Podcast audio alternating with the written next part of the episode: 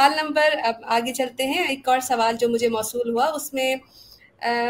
جیسے میرے بھی ذہن میں یہ بات آئی تھی کہ مولانا اکبر علی شہید رحمۃ اللہ نے اپنے انٹرویو میں ایک حوالے میں کہا تھا کہ کیوں حضرت حسن رضی اللہ کے امام علی رضی اللہ کو اسماعیل اسماعیلی جو ہیں امام ہی تسلیم نہیں کرتے جبکہ وہ درجے میں حضرت حسین رضی اللہ سے بڑے ہیں اور مولا علی رضی اللہ کے بڑے بیٹے بھی ہیں. اس تضاد کی کچھ وضاحت کریں گے آپ؟ جی جی اظہر من الشمس مولانا شہید کا بیان ہے اظہر من الشمس مولانا شہید کا بیان ہے کہ زمانہ جدید کی تصنیفات تاریخ فاطمین مصر شائع کردہ جامعہ عثمانیہ ہند مطبوعہ انیس سو اڑتالیس اور ہمارا اسماعیلی مذہب اور اس کا نظام شائع کردہ academy of Islamic studies Hyderabad Deccan India مطبوعہ انیس سو چونسٹھ کے مایا ناز معروف مصنف سابقہ اسماعیلی ریورس جناب doctor Zahid Ali B A D فلاکسن سابق پروفیسر عربی و vice principal Nizam college Hyderabad Deccan India اپنی معرکۃ الاراء مذکورہ تصنیف تاریخ فاطمین مصر میں عام مورخین کی غلطیوں کے زیر عنوان لکھتے ہیں کہ جہاں کہیں عام مورخین نے سلسلہ نسل آئمہ کا ذکر کیا ہے وہاں حضرت علی رضی اللہ عنہ کو امام اول بتایا ہے اور اس طرح سلسلہ قائم کیا ہے. نمبر ایک حضرت امام علی رضی اللہ عنہ, نمبر دو امام حسن رضی اللہ عنہ, نمبر تین امام حسین رضی اللہ عنہ, نمبر چار امام علی زین العابدین رحمۃ اللہ علیہ, امام محمد باقر پانچویں پانچویں امام ہیں امام محمد باقر رحمۃ اللہ علیہ, چھٹے ہیں امام جعفر صادق رحمۃ اللہ علیہ اور ساتویں ہیں امام اسماعیل رحمۃ اللہ علیہ. اس طرح امام اسماعیل رحمۃ اللہ کو ساتواں امام آغا خانی شمار کرتے ہیں. غور طلب نقطہ سنیں جو ہوش اڑانے کے لیے کافی ہے. ہوا یہ کہ حضرت علی عقائد اسماعیلیہ کے مطابق امام اول ہیں. اچھا یہ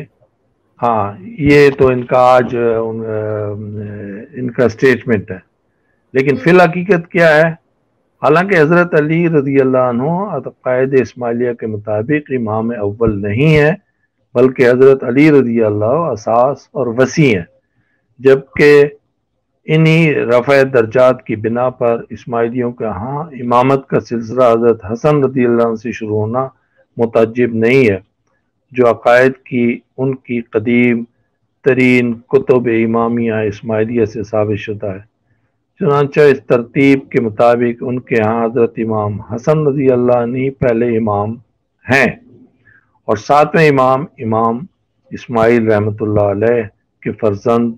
محمد بن اسماعیل المکتوم ہیں جو سابع النطقاء کہے جاتے ہیں. اسماعیلی عقائد کا بڑا دار و مدار اس عدد پر ہے. موجودہ دور کے آغا خانیوں کو حضرت حسن رضی اللہ عنہ کی امامت سے انکار خالص ان کی ذہن سازی کا شاخسانہ ہے جو ذہنی غسل برین واش کا نتیجہ ہے. انہیں مغالطہ آغا خان سوم کے بیان سے ہوا جو نور مبین میں درج ہے. مزید جانیے کہ آغا خانی آئمہ کی مستند تاریخ نور مبین کے نام سے انیس سو پینتیس میں آغا خان ثالث کے دور میں لکھی گئی اور تاریخ آئمہ اسماعیلیہ جو حال ہی میں آغا خان کی طرف سے کراچی میں شائع ہوئی ہے اس میں امام اول حضرت علی رضی اللہ عنہ کو قرار دیا گیا ہے اور امام دوم حضرت حسین رضی اللہ عنہ کو جبکہ حضرت حسن رضی اللہ عنہ کو سلسلہ امامت میں سرے سے لیا ہی نہیں گیا. چنانچہ پہلے نور مبین کی عبارت سماعت فرمائے پھر بات آگے بڑھاتے ہیں تاکہ کچھ سمجھ بھی آئے. حضرت امام حسین رضی اللہ عنہ سن امامت جن کا ہے چالیس ہجری تا اکسٹھ ہجری یوم شہادت تک کوفہ کی مسجد میں جب حضرت علی رضی اللہ عنہ کو عبد الرحمن بن ملجم نے شہید کیا تو مسند امامت پر امام حسین رضی اللہ عنہ جلوہ افروز ہوئے۔ باہوالا صفحہ نمبر اڑتالیس انچاس۔ ذہن نشین ہے کہ اسماعیلی اماموں کی مشہور تاریخی کتاب نور مبین کھلی ہوئی روشنی، جس کا انگریزی نام the sacred of God, God کا جی اسمال لیٹر میں ہوگا، یہ کتاب جو آٹھ سو صفحات پر مشتمل ہے، پہلی بار انیس سو پینتیس میں ناشر آغا خان ریکریشن کلب، تفریح کلب برائے مذہبی نشر و اشاعت، بمبئی، انڈیا نے شائع کی، اور اس شاندار تاریخی کتاب کے مصنف علی محمد جان محمد شاہ نارا ہیں۔ اب دوسری کتاب کے متعلق بھی حوالہ پیش کرتا ہوں۔ تاریخ آئمہ اسماعیلیہ کی عبارت سماعت فرمائے۔ حضرت امام حسین رضی اللہ کا دور امامت چالیس تا اکسٹھ ہجری و مطابق چھ سو اکسٹھ تا چھ سو اسی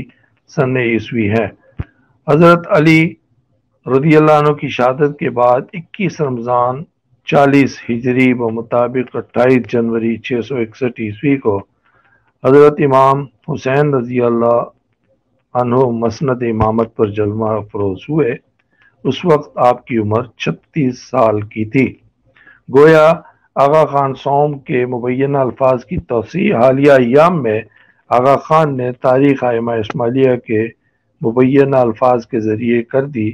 جس سے سابقہ تحریر کو تقویت حاصل ہوئی۔ واضح ہے کہ حضرت امام علی رضی اللہ عنہ کے بڑے صاحبزادہ زادے حضرت حسن رضی اللہ عنہ اس وقت بقائد حیات تھے۔ گویا حضرت حسن رضی اللہ عنہ کو مسند امامت اسماعیلیہ سے خارج کرنے کا فیصلہ ماضی بعید کی بات نہیں، یہ ماضی قریب کا المیہ ہے، جس کا ثبوت نور مبین اور تاریخ آئمہ اسماعیلیہ کی مستند عبارت سے ثابت ہو چکا ہے۔ قابل توجہ امر یہ ہے کہ وراثت اسماعیلی امامت میں امام وقت کی یہ کو یہ اختیار حاصل ہے کہ وہ تنسیخ نس سے وراثت امام سابقہ کا اور نئے ہونے والے امام کا بھی حق رکھتا ہے، یعنی ان کی وراثت جو ہے نا اس کو قائم رہنا چاہیے یا منسوخ کر دینا چاہیے، یہ امام وقت کو حق حاصل رہتا ہے، جو مذکورہ بالا حوالہ تحریر سے ثابت ہو گیا۔ باقی آپ بخوبی واقف ہیں کہ اسماعیلی حضرت علی رضی اللہ عنہ کو امام اول مانتے ہیں، لیکن حضرت علی رضی اللہ عنہ نے تو تنسیخ نس سے وراثت بابت حضرت حسن رضی اللہ عنہ کو کبھی جاری ہی نہیں کی، کہ جس کے شیعہ اثنا عشری جعفری بھی قائل ہیں،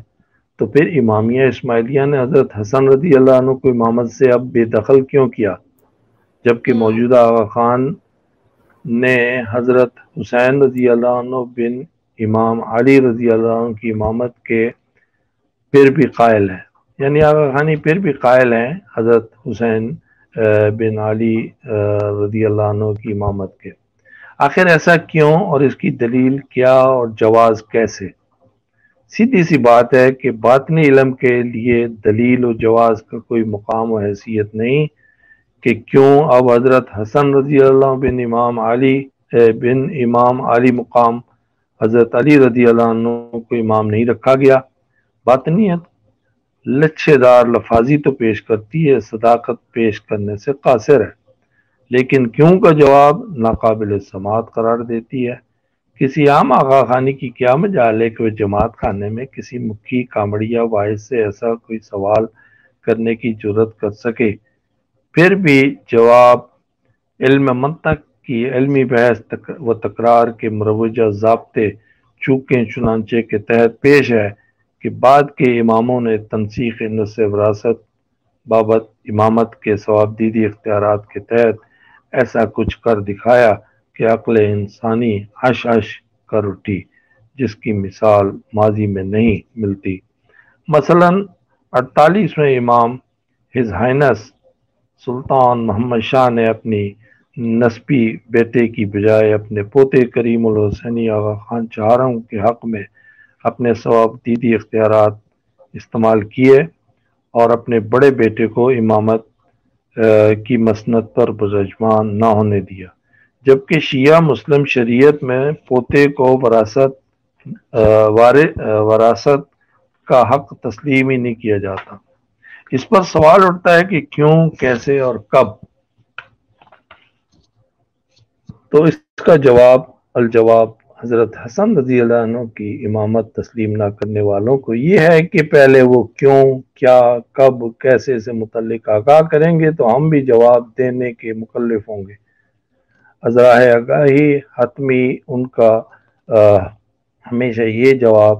ہوگا کہ علم باطنیت کے تحت سوال نہیں کیا جا سکتا، بس سمجھا کرو بات کو اور آگے کا راستہ ناپا کرو۔ تشفی قلب و تحقیقی حوالے کے لیے ضرور بضرور دیکھیے یہ مستند بیان جو بارہ جولائی انیس سو ستاون کو جنیوا میں آغا خان سوم کے محل میں پڑھا گیا۔ وصیت نامے کے صفحہ نمبر چھ کی تحریر کی روشن عبارت ذرا سماعت فرمائے۔ میں اپنے پوتے کریم یعنی میرے بیٹے علی خان کے بیٹے کو اپنے خطاب آغا خان کا وارث اور اپنے جملہ شیعہ اسماعیلی مقتدین کا امام اور پیر مقرر کرتا ہوں۔ بحوالہ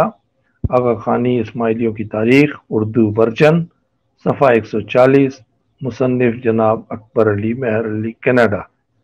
جبکہ کچھ ہی عرصہ قبل یعنی پچیس مئی انیس سو پچپن کو لندن کے ہوٹل ڈیز میں سر سلطان محمد شاہ آغا خان سوم نے سرکاری طور پر اپنے آخری وصیت نامے پر دستخط کیے اور دستاویز کے صفحہ نمبر چھ پر یہ بیان فروزاں کیا کہ باوجود اس کے کہ شیعہ مسلم شریعت کے تحت بیٹے کا وارث نہیں ہوتا بیٹے کا بیٹا وارث نہیں ہوتا، اور اگر کوئی دوسرا بیٹا حیات ہو۔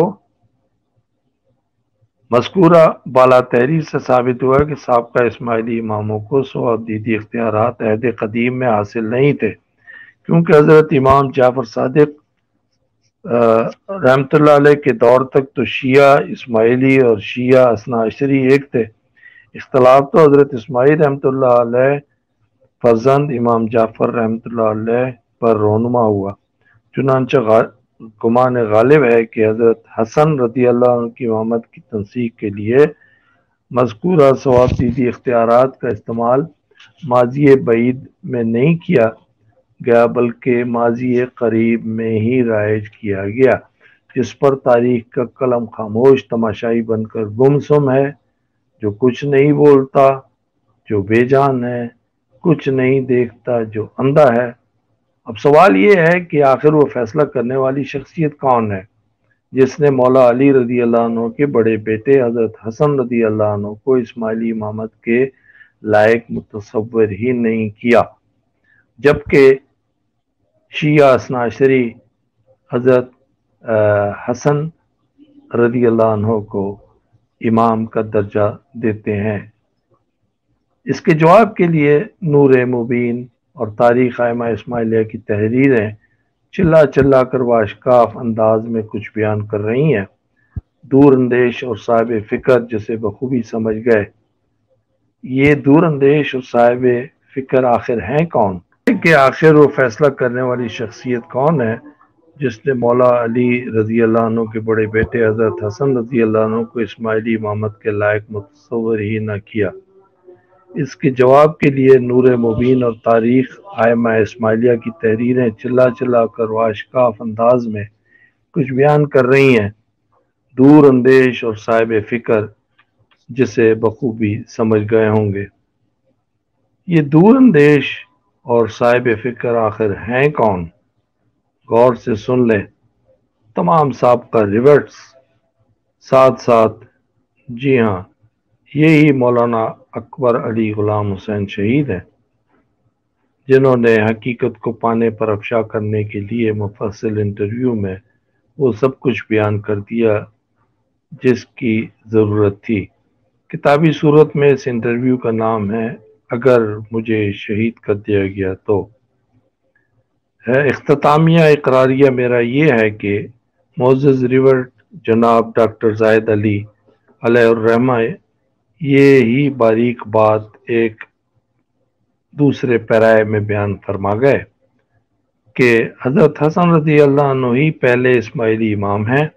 یہ الگ بات ہے کہ آغا خان سوم نے جو بھی فیصلہ یا اقدام اپنے پوتے کے حق میں کیا، گو کہ وہ شیعہ مسلم شریعت کے مروجہ اصول کے برخلاف ہی کیوں نہ ہوا ہو، لیکن یہ حقیقت ہے کہ انہوں نے اپنے دلیرانہ فیصلے کو کتمان سے محفوظ رکھا اور واضح الفاظ سے بیان کر کے خود کو شکوک و شبہات کی بھیانک دلدل سے تو بچا لیا، لیکن تاریخ کے دہانے کے روبرو اس کے بھنور سے نکلنے میں سرخرو نہ ہو سکے، نہ جا اس کے تحمل پہ کہ بے ڈب ہے پکڑ اس کی، نہ جا اس کی دیر گیری پہ کہ بھیانک ہے انتقام اس کا۔ اب اگر یہ بے ڈب پکڑ اللہ سبحانہ و تعالیٰ نے محض اپنی عنایت فضل سے بیٹی علینا اور ان کی ٹیم کو تفویض کر دی ہے تو وہ سب لائق ستائش و مبارکباد کے مستحق قرار پائیں گے۔ اللہ تعالیٰ ان سب کی کوششوں کاوشوں کو قبول فرمائے اور ان کو دنیا و آخرت میں جزائے خیر سے نوازے، آمین یا رب العالمین۔